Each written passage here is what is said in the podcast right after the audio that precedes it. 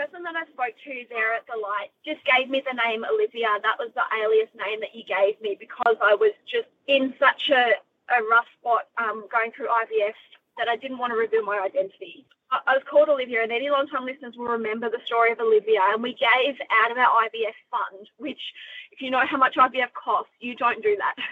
Um, but we, we gave out of our IVF fund because the light was carrying me through the journey.